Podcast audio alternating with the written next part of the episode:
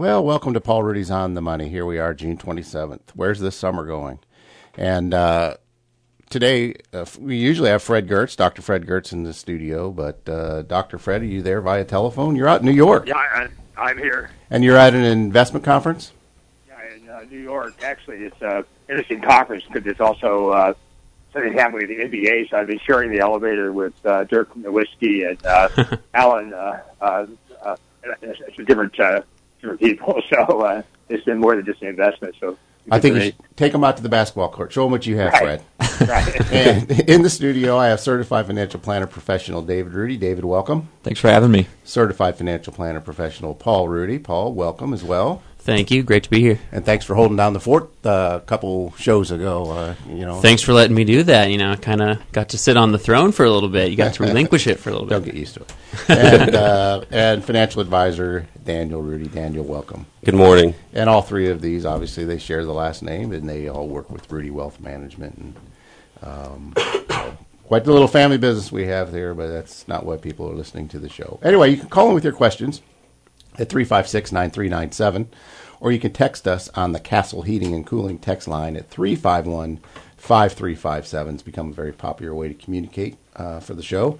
You can also email your questions to talk@wdws.com. It's important to recognize that past performance is not an indication of future results, and that's a fact. And no one should make any investment decisions without first consulting his or her own financial advisor and conducting his or her own research and due diligence. Just good practical sense there, and we encourage people again.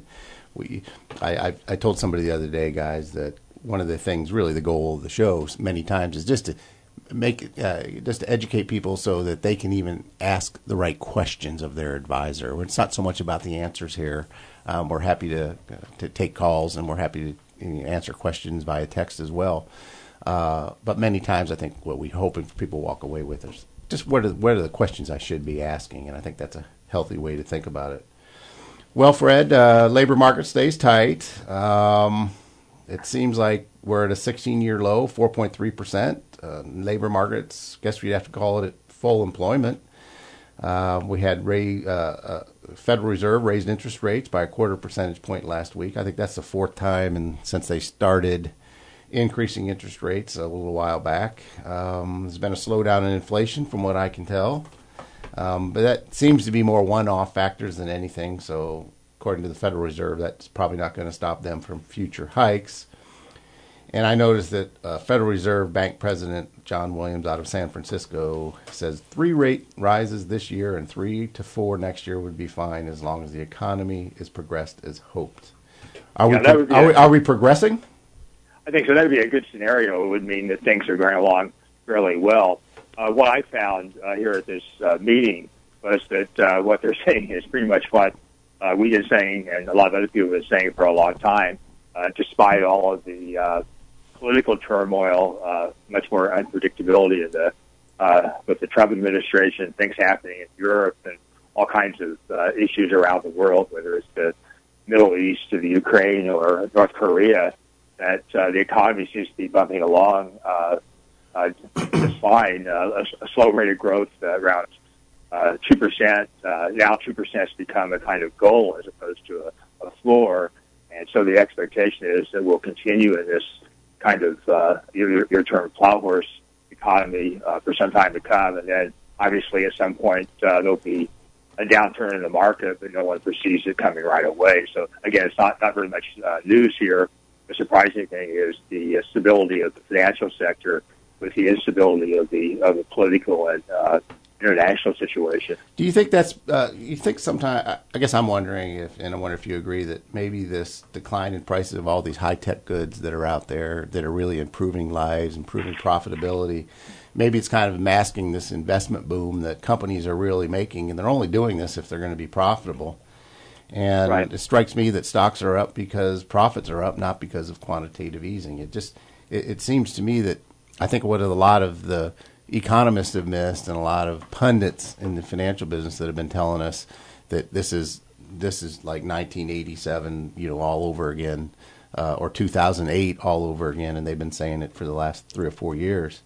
They seem to be ignoring this. Yeah. I mean, I don't. Again, one of the problems with a bubble is you only know a bubble after it's over. So everyone can see now that something was going on in Japan in the 1980s, or something was going on with the tech sector in the late 1990s, and something was wrong with the housing sector prior to 2007 and so on. But unfortunately, no one was telling us at that time. But I don't see anything like that right now. There may be some overvalued stocks and overvalued situations, but I don't see anything comparable to these last three things I mentioned earlier. So again, that doesn't mean the straight up the market. There's still all kinds of things that will happen. I don't see any sort of devastating events happening. Yeah, but there seems to be a full-time industry of suggesting that it is, and agree. Again, you hit it right on the head. There's a lot of comparisons to what Japan's main stock market index looked like back in rushing, basically until its brutal crash going into 1990.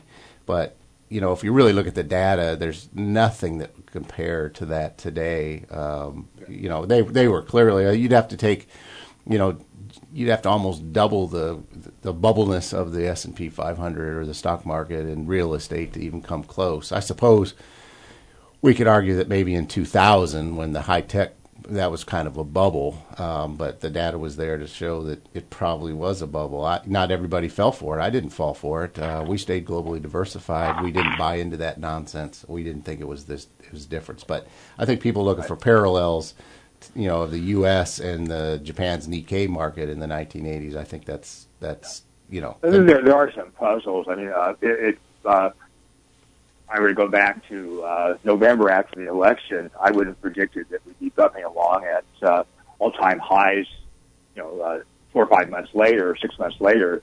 So again, everything's not easily understandable, but I don't think there's anything totally out of whack now at this point.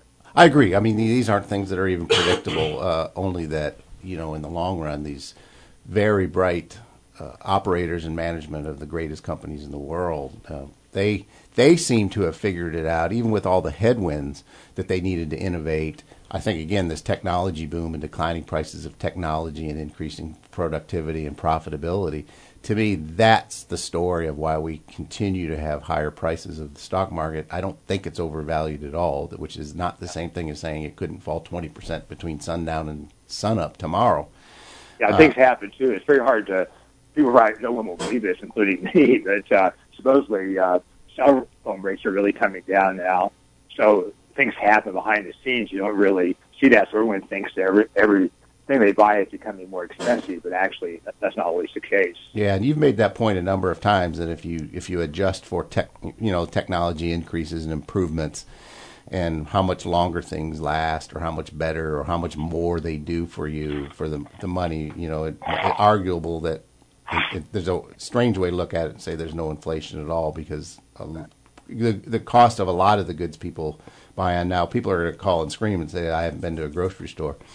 And by the way, I have. I like to cook, and so I like to buy my own groceries. Well, actually, that's true as well.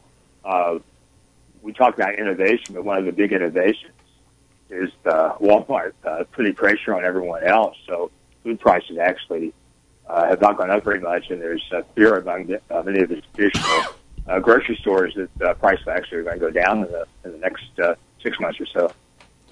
Well, but guessing, just going down the street and looking at everybody's weight and physique, it's hard to imagine that everybody's having a hard time. It doesn't look like it to me, including myself. I think my wife told me I needed to be on the treadmill this morning. Yeah, so, a combination of low food prices and state and drugs, I think, has led people to have a lack of discipline in there. And what I think that's just welcome to the human race issue. And even investing is a welcome to the human race issue. It just doesn't come with instructions, and even if they do, at least guys don't read instructions. And maybe that's why women tend to be better investors. They don't trade as often. Now let's get to the state of Illinois, because it looks like, first of all, that people have probably noticed there's articles that. About potential bankruptcy of Illinois. We've talked about that. States can't go bankrupt unless there's changes in the laws. But it looks like, there's almost this impending junk bond status for the state of Illinois.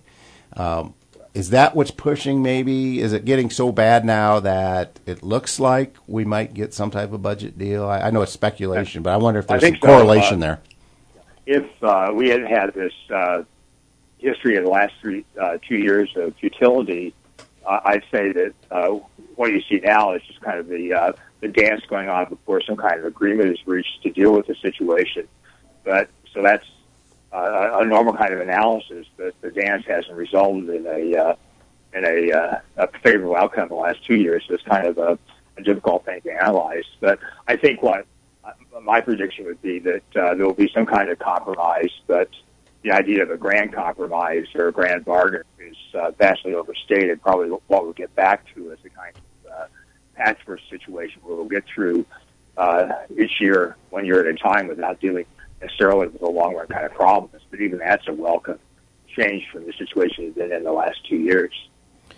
And, of course, people in the national level are starting to wonder, are we going to get these tax reductions this year? And there seems to be some importance that it has to be this year, or else, you know, the markets are going to be in trouble or whatever. I don't buy into any of that. And, you know. Well, I think that at least the people I've read about or talked to are saying now that it's probably not going to be a comprehensive kind of tax reform and all the kind of sticky issues about changing the structure and so on probably won't happen. So what will happen is some kind of modest reduction in rates and a few changes like that. They'll call that reform and go on. Do you think this gridlock in some ways is good at the national level? You know, when it comes to, I think of the stock market, I always think of some of the best times came out of gridlock. That is, nobody can really do all that much to hurt things. Is that where we are, in your opinion? Well, I think there's different kinds of gridlock. The idea of divided government is probably not a bad idea, but the kind of gridlock we had in 2011 with the ceiling for the debt about to expire and people not knowing what to do, or the situation in Springfield where we're not paying our bills, is a little bit beyond deadlock. So I think maybe more of a kind of stalemate where people recognize the power structure and try to deal with it in a way to go forward is not a bad situation. And it seems like, you know, the Fed, as we know, they've stopped buying bonds. Interest rates have not moved higher. They stopped quantitative easing. Basically, now they have this big schedule of how to, it's going to take years to do it, but they've stopped the quantitative easing quite some time ago, and the market continues to move higher.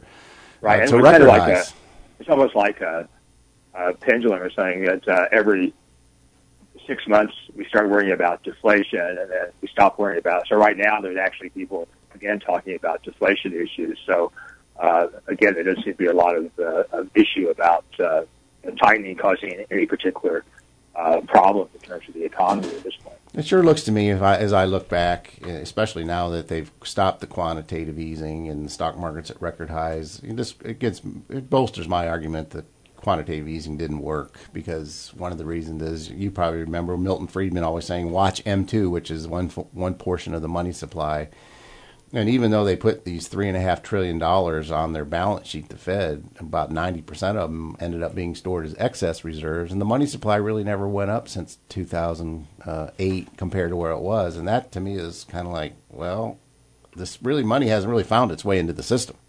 Well, I think there are two ways to answer that. I think you're right that the quantitative easing didn't serve as a stimulus, as traditional monetary policy is supposed to do, but it may have helped to recapitalize the financial sector, which was a special situation after the crisis of 2008. So just stabilizing the situation was not an inconsiderable kind of result there. So I think it probably was useful, but it didn't get the job done in terms of stimulating the economy. I think you're right. I think, you know, the emergency things that they had to do for liquidity and all that into the system, I was, and people think I'm goofy because of that, but I'm not so against that. It's just this idea that the stock prices are high, at record highs, because of quantitative easing. I've been hearing it for years, and it just suggests to me that if quantitative easing would have been working, we had real GDP that expanded at almost 3% between 1995 and September of 2008, and here we kind of seem to be stuck around the 2% level. So now, that's the question we come back to every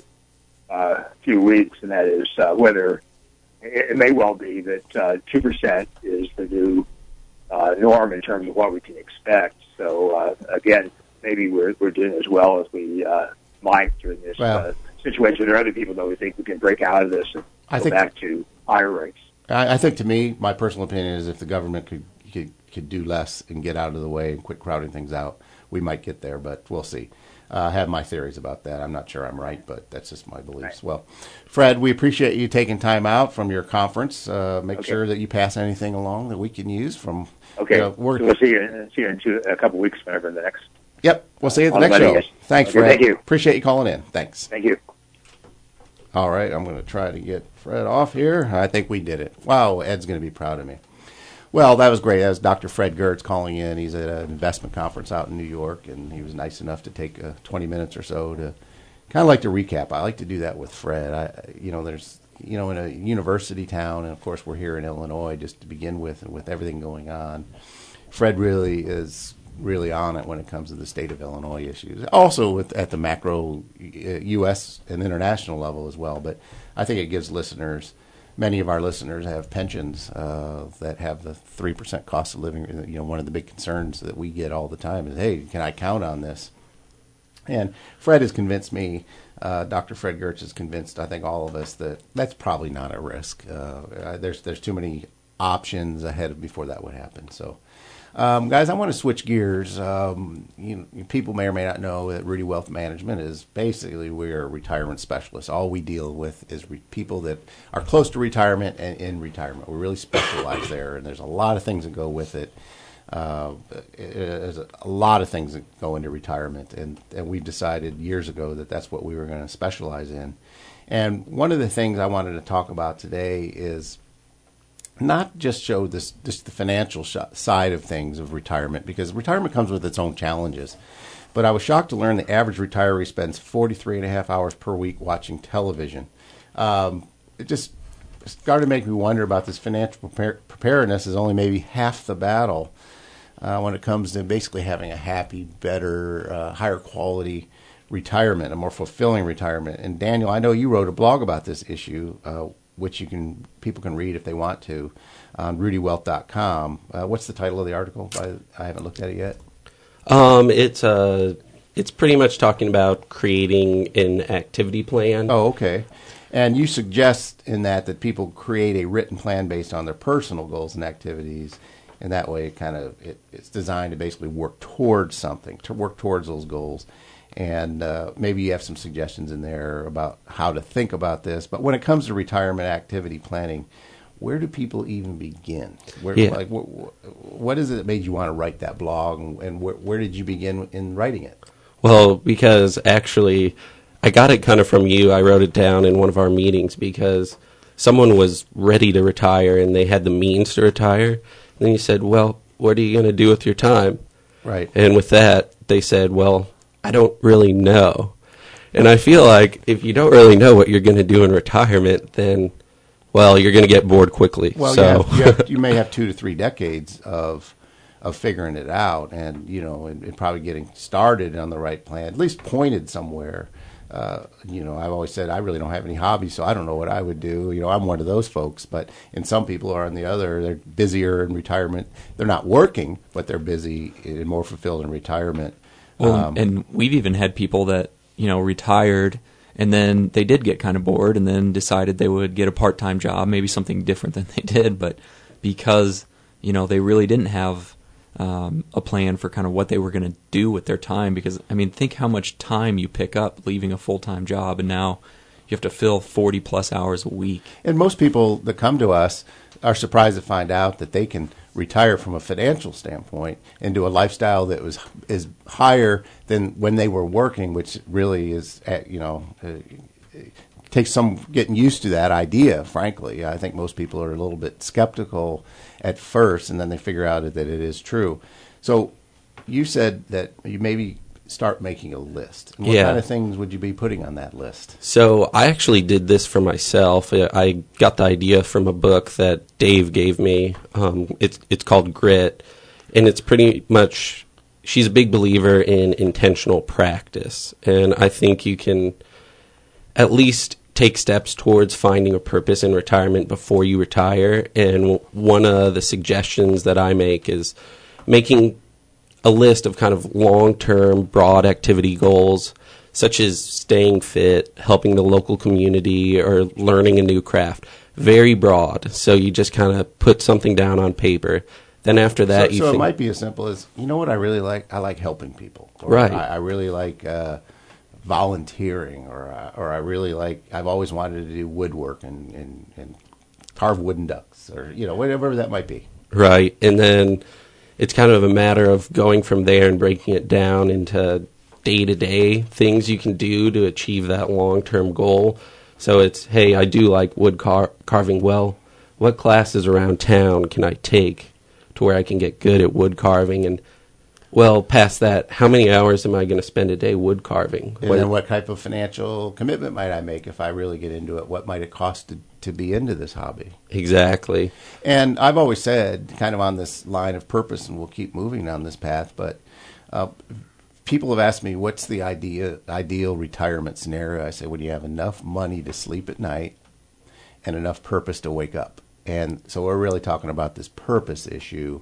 And it's not that people should feel guilty if they don't have a purpose. What you're suggesting is you've been getting up and going to work for 3 to 4 decades. Suddenly you're going to be free from that.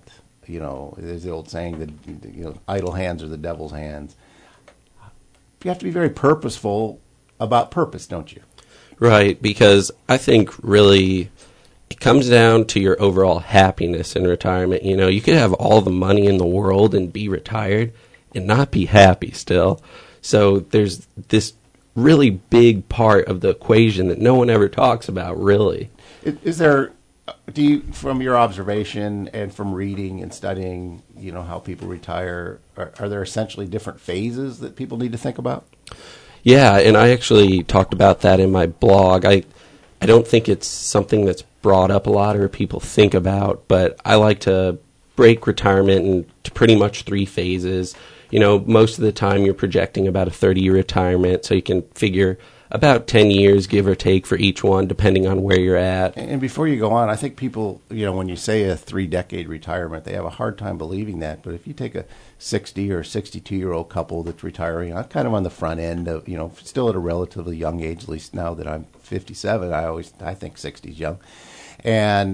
But you take a pretty healthy husband and wife situation, there's a pretty good chance one of them's going to live into their 90s, isn't there? Absolutely. Okay, so a 3-decade retirement suddenly is not such an odd concept, is it? No, it isn't at all. And, you know, everything you read shows that. So tell me about the phases. So the first phase, which most of these, when you really think about it, it's like, oh, well, that's obvious, but no one brings them up. So the first phase, you'll most likely be more active. You'll be physically able to do more things and mentally able to do more things. And when I say things, I mean maybe traveling or doing that hike you always wanted to do, or, you know, you name it. But so just being the idea of, hey, my body feels better now than what it's going to be at 30 years down the road. Right. So maybe I should do some of the things that are going to be a little bit strenuous now. So it's just recognizing that up front and saying, you know what, that's just reality for most people.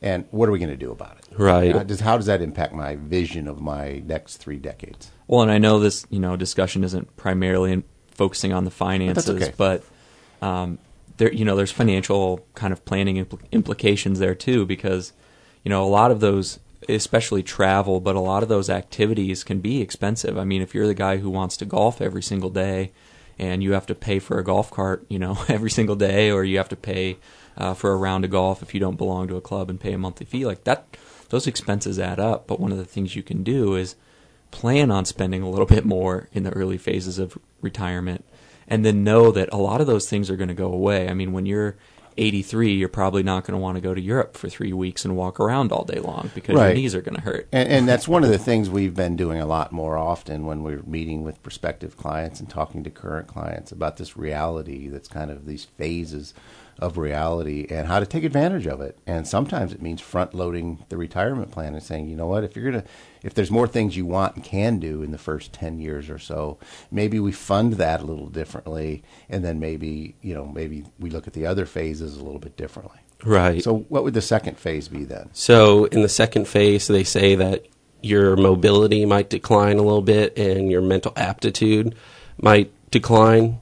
So right here, like what you were saying, you can plan for this. And maybe you still do want to travel, but maybe you have to travel differently, and maybe you have to spend a little bit more so you're comfortable, maybe have a companion to travel with you, things like this. Or fly in business class because it's more comfortable, and those things cost money at the same time. Of course, and I think, I mean, that is a real expense, and I think you need to plan for that. I think so. It's just being deliberate.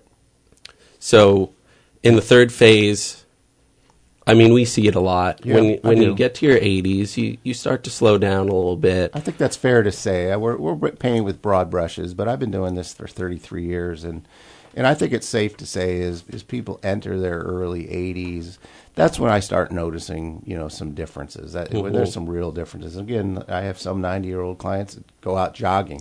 So, we know there are exceptions. But in general, I think it's in my observation has been, you get into your 80s and it becomes a little different dynamic. Yeah, and that brings up other planning issues, too, because really, that third phase of retirement, a lot of the things in the first phase of retirement, you most likely won't be able to do. And just knowing that, I think it gives you a chance to make sure when you're in your third phase of retirement, you're not looking back and going, man, I really wish we should have done fill in the blank while we could. So, and that's both financially and from just our physical and mental capability standpoint. I get to have tough conversations with clients. I mean, there's certain realities that come along with living another year and another year and another year. And I just have to be blunt about certain issues. And it doesn't seem to offend clients.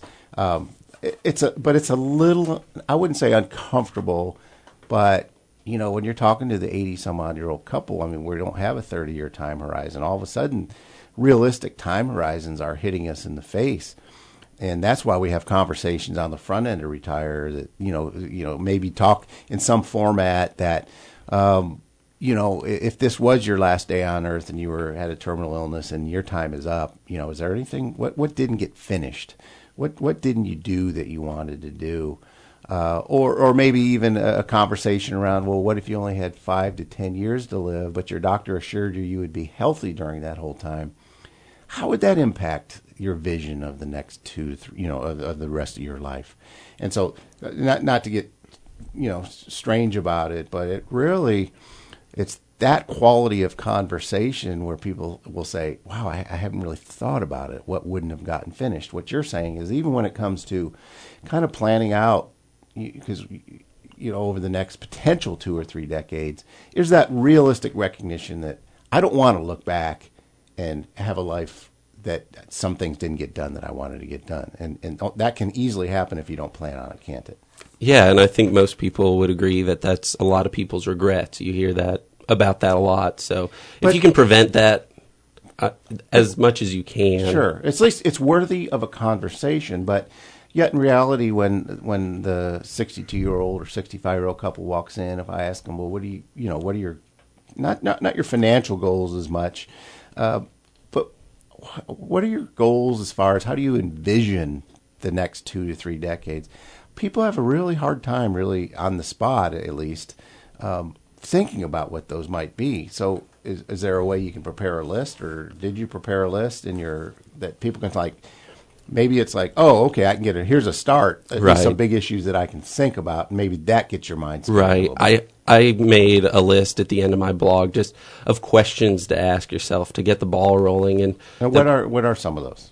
So some of the questions might be like, what hobbies do I really love? What am I going to do to stay mentally sharp? What purpose do I want to serve to my community or my family in retirement? Do I want to move closer to family? What type of travel do I want to do? So there's a lot. I could go on and on, but, I mean, if you want to check out the whole list, you can go to my blog. And there's more to, guys, you kind of picking up on this now that you've been with me a few years almost. There's more to wealth and net worth. And we noticed, and we work with Charles Schwab. Our clients have all their accounts at Charles Schwab, but they did a survey, and it's a new one that said if they found that Americans lean towards definitions of wealth that money can't buy. When asked to me, having wealth means, and then fill in the blank, only a third, roughly, of the 1,000 Americans surveyed selected having a lot of money. The other 65% chose having good physical health.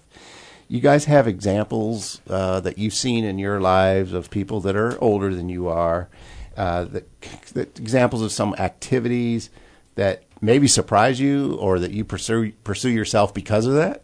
Yeah, absolutely. I think for a bunch of 20-year-olds, David and Daniel and I think about our retirement activities probably more than anyone else. But I have a couple, just off the get-go. The first one for me is martial arts, and I think that's going to surprise people because that always is thought of as a very high-impact sport. But you can really train and even compete in martial arts in some form for about your whole life. And that really hit home to me when I went to a seminar. It was actually taught by Bruce Lee's old training partner, Dan Inosanto, and he was 79 years old at the time, had enough energy to give a 2-day seminar about martial arts to a bunch of young people like me, and he doesn't slow down a bit. I mean, he's completely physically and mentally sharp, and that's really not that surprising because when you think about what martial arts does for you, it engages your brain, it engages your reflexes, it engages your balance, and those are the things that people are worried about losing. So, Dan Inosanto was a big inspiration for me, and it's kind of funny because it's really not unusual to have guys, especially at that level, train, into their 80s and even 90s. Like I mentioned, Inosanto was 79, but he has a training partner who's about 10 years his age. Who was that part of your thinking then? I might stick with this because I've seen guys that are in their 70s or 80s. It looks like this is something that if I'm careful and deliberate about it, but something that can challenge me and give me a sense of purpose that I might look for well into my 70s or even 80s. Absolutely. And I think it's some degree of, which comes first, the chicken or the egg? Do active people choose to engage in martial arts or does it keep them active? And I tend to think it keeps these guys young because, like I said, you have examples all over the martial arts community from different martial arts, too. Inosanto is more of a stand-up striking arts guy. He does a bit of everything, but Jeet Kune Do is really more his style. But you also have stories about Helio Gracie, the patriarch of the Gracie family, rolling, training into his 80s and 90s until he passed away. And actually, one of the guys that Inosanto trains with is about 10 years his elder, and I think he's kind of his coach as well, and he says, "Oh, Dan, you should be able to do this. You're only in your 70s. So I think they kind of take it for granted. Yeah. I think Paul touched on something that I've definitely witnessed, which is, I think tennis. Sometimes these things keep you young. And I think part of the motivation for this blog post is, we see a lot of different people throughout retirement. With different backgrounds. And they have very different experiences depending on what they choose to do with their time. And the clients that I see that really motivate me to kind of live life basically how they are the ones that stay very active, and they stay the most mentally sharp, and they stay the most energized and just youthful in general. I mean, we have a client that last time I met with her, she's in her 90s, and she was talking about how she went ice skating the other day. And that's impressive, and yeah, I'm sure there's some luck of the draw in terms of genetics and not getting injured and things like that. But like Paul said, I think there's also a certain amount of being purposeful about staying active can keep you youthful and allow you to continue being active. Easy to say, hard to do, though, isn't it?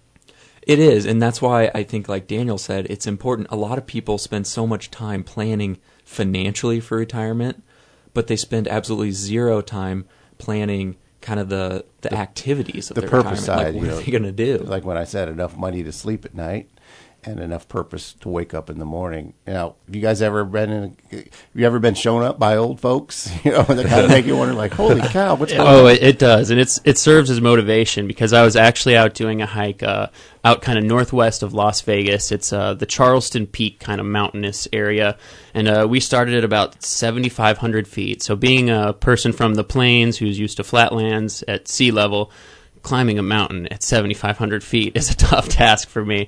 So, of course, the whole way I am just, my heart feels like it's going to explode. I'm panting. But as I'm walking up the trail, we got a little bit of a late start, my buddy and I. I'm seeing people walk down the trail, and all of them were like 3 times my age. And not only that, they weren't hardly breaking a sweat. And for a while, my buddy and I were thinking, there's no way these people are making it all the way to the top because we were really kind of out there just exploring. We didn't intend to make it to the top because it's a tough climb. And then some guy who must have been 60 or 70 years old came, walked past us, and goes, "Oh, hey, guys, there's a little bit of ice up at the top, but you'll make it." So he was up there. And we got so angry that we ended up making it all the way to the top. So I learned a couple things that day. One, if you get the right motivation, you can do things that you didn't think you were going to be able to do. And two, I'm probably going to stay hiking because I want to be that 60-year-old guy who blows past the 28-somethings and, you know, and some of that preparation is now. Just that's why I'm out there. Yeah, I mean, I think it really motivated me to, hey, let's get your butt in gear and get up this hill because you want to be that guy. You don't want to be sitting at home. So Daniel is the author of the blog about having purpose in retirement and how do you fill up that bucket in retirement and keep your mind and body active. What does that, you know, how do you see yourself? I know it's a stretch to even be thinking about that. But you know, you've been a kind of a big time fisherman. Does that fit in? Do you see people that are retired still capable of doing that? Is that is that hard physical work? Yeah, and you know it is physical. It has a physical point to it, and I mean I've talked to people in my fishing club, and some of the older ones now they say, "Hey, I know you. I see you standing all day, and you're working really hard, and you're moving fast," and they just go, I know I can't do that anymore, but I'm just happy to be out here. And, I mean, I just really admire those guys because I want to be that someday. I want to be, you know, in my late part of retirement still fishing. So I'll definitely be out there. And who's to say there? I mean, you'd think, oh, maybe I'll slow down. But I get beat by these guys a lot. So it's not like they're slouches. So in summary, and then we're going to move on to Medicare. Yeah. Because I know people, it's a topic that there's a lot of confusion around Medicare. But I think the whole purpose of that last 15 or 20 minutes or so was, you know, kind of our reflecting of being retirement specialists and seeing people through all phases of retirement. You know, we get that recognition that, you know, part of the discussion on the front end of retirement is what is it that makes you tick? What is it that makes you happy beyond money? You know, what's your vision of fulfilling that purpose bucket? Because money can help you fund a purpose, but it can't find a purpose for you.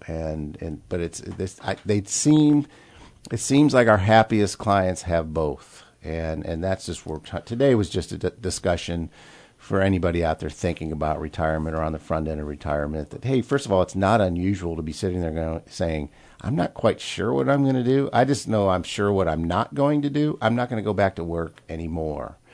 It's just our way of suggesting to give equal thought to the things you're going to do in retirement and what it is that money's going to fund and how you're going to get your sense of purpose out of it. And I think if you can do that, again, we're always trying to figure out ways to make people's lives better, happier, and more fulfilled. And that's just one of the areas we tend to talk a lot about the money side of things. And I think, you know, it's time that people start asking different types of questions as well as advisors. So things to discuss between you and your partner or spouse and your advisor or advisors. And I think it leads to a better retirement, at least in my observation.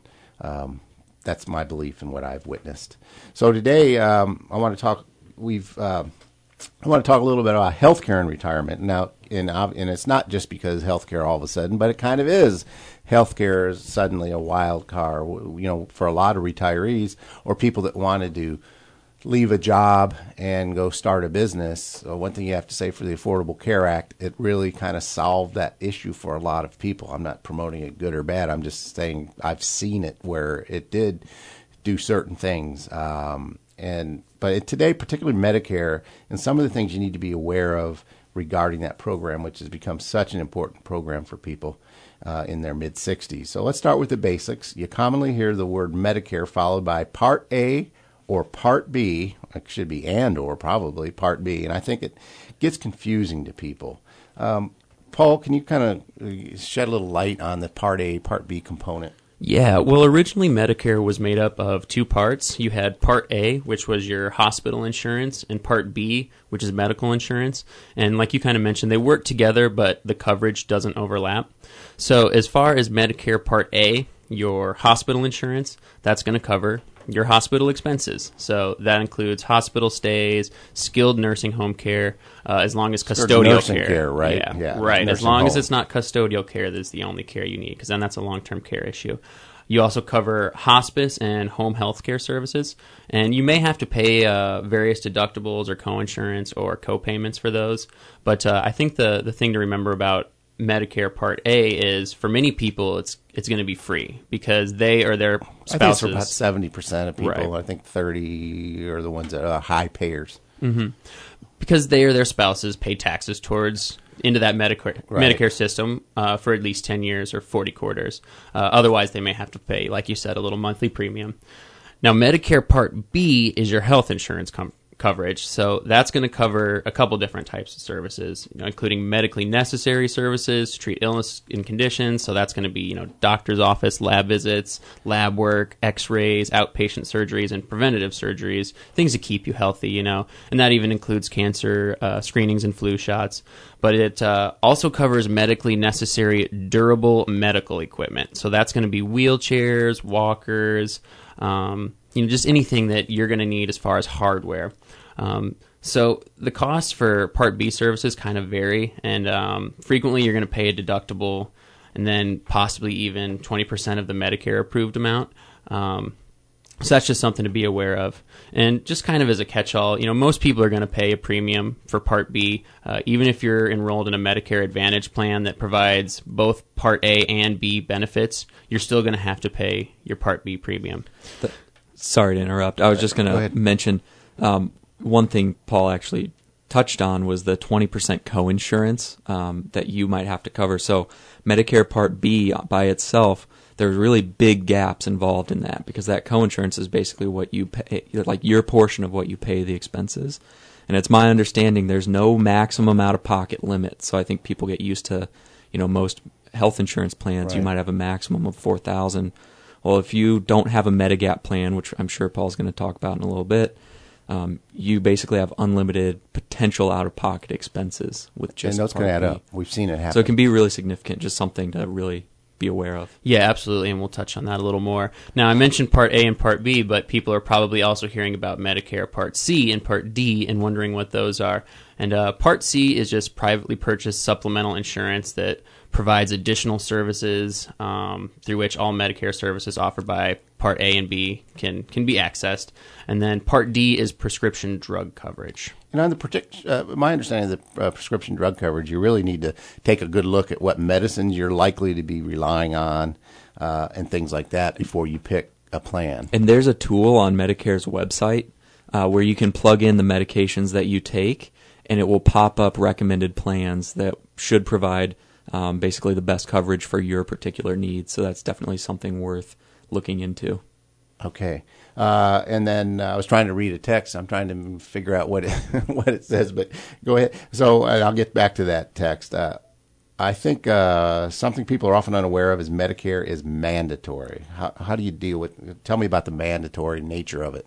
Well, I think it's pretty self-explanatory, but once you turn 65 and you're collecting Social Security benefits, you have to enroll in Medicare Part A, which covers your hospital costs, like I said. If you don't want to enroll in Medicare, then you have to repay your Social Security benefits. So that's a pretty steep penalty for not enrolling in Medicare A. And like I said, Medicare A is free for most people, like you said, around 70%. So it's kind of your own fault if you don't end up signing up for it. Okay, so you have to be careful. That's not one you want to let slip by, and you can't wait to enroll without penalty.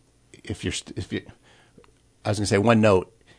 Can you wait to sign up if you're still working?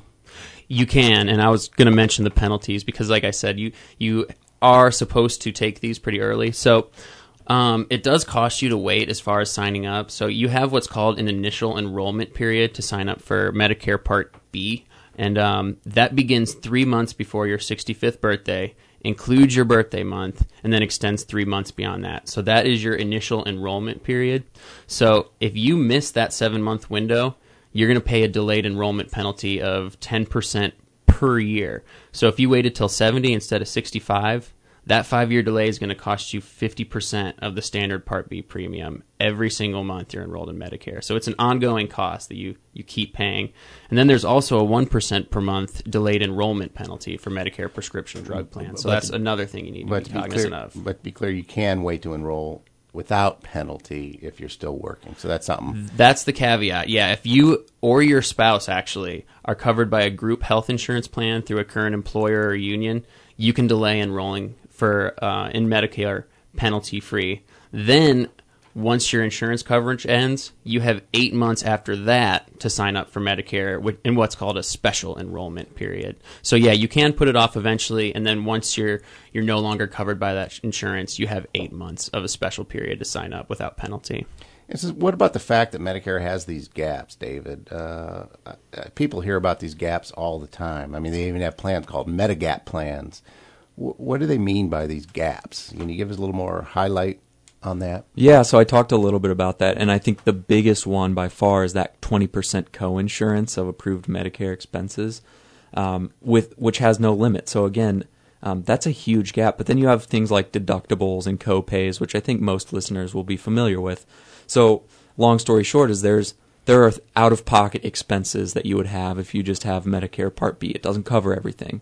So what you have to do if you want to kind of cover those gaps is purchase a Medigap plan. Okay. And a Medigap plan, as the name implies, it's just designed to cover those gaps, like the deductibles, the co-pays, the co-insurance. And they're standardized plans, and they're offered through private insurance companies, and they're lettered A through, I think, N, but now I'm second-guessing myself. And you can just go online and look at what they do and do not cover. From talking to a health insurance agent, an independent health insurance agent, a couple of them, their advice was don't skimp here. So each one, again, you can look at them and see what they cover. But there's one called the F plan that basically covers all, like almost all of your out-of-pocket expenses, with the exception of some things that aren't covered at all by Medicare, like hearing aids, dentures, and some other things. But it's going to cover that whole coinsurance amount.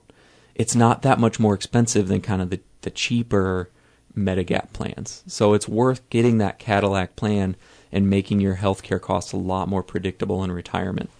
So you guys mentioned that Medicare A is commonly premium-free, but Medicare B is not. So how do they calculate the premium, and what are the kind of things that impact it?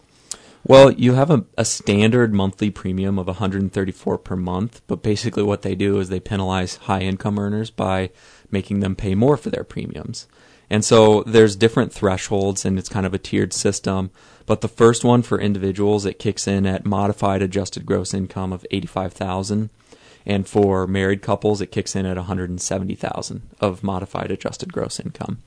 And then there's thresholds even beyond that. So basically, you know, that's a pretty high level of income. So most people it's not going to apply to, but high income earners do earn more. And I think the maximum is like $428 a month, which you compare that to the $134 a month. You can see it's a significant difference. Yeah, I think there's some laws that basically govern this, and it ends up being that about 30% of the people pay that higher premium and 70% on the low end. I think that's to be the case, but you know, don't take it for you know, certainty. And then a couple more things I want to talk about before we go is one more thing to remember. You can't contribute to a health savings account, I noticed. And is that some kind of a decision that's kind of tough? Like, wow, which one do I do? Or it's just.